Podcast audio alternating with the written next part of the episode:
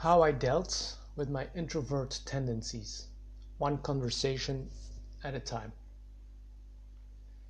For years, I was obsessed with becoming a powerful A-type personality. But in reality, I was anything but that.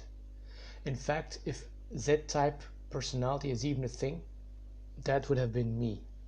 I was shy, lacked crucial social skills, and spent most of my time doubting myself. I never thought anything I did was worth mentioning, and everyone else was doing amazing things with their life, or that's how it seemed anyway. But one day, I was fed up with my lack of self-esteem, and I decided to change. An obnoxious clown. It was harder than I thought, and that was because I wanted to become someone I'm not.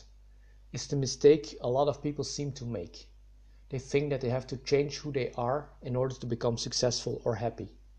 I don't think that is necessarily true. One of my followers reminded me of that recently. You just have to find yourself and become who you truly are. That's it. No need to turn into some cartoon version of yourself, a mistake I made a lot in the past. I would be overactive, extremely confident, and super loud. By overcompensating for being an introvert, I would turn myself into an obnoxious clown. That was not the answer. Extreme nervousness. Instead, I just went back to me. I'm still kind of an introvert, and I'm never going to be the life of the party. But guess what? I'm okay with that. However, I am much more confident and improved my social skills a great deal. I had trouble connecting to people in real life because I was always so nervous.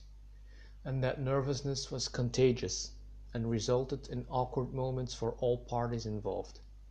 Luckily, extreme nervousness is no longer an issue these days. I got rid of it. An amazing trick. You probably know how I did it. Easy peasy, I faked it. What? Molly, what are you talking about? I'm not kidding.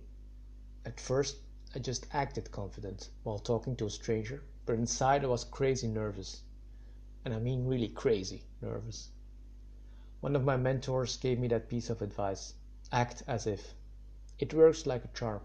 If you act confident, you can trick your brain and especially your body in thinking that there's no danger and that you have nothing to fear. And before you know it, the confidence will be real. It's an amazing trick. Everything would freak me out in the past.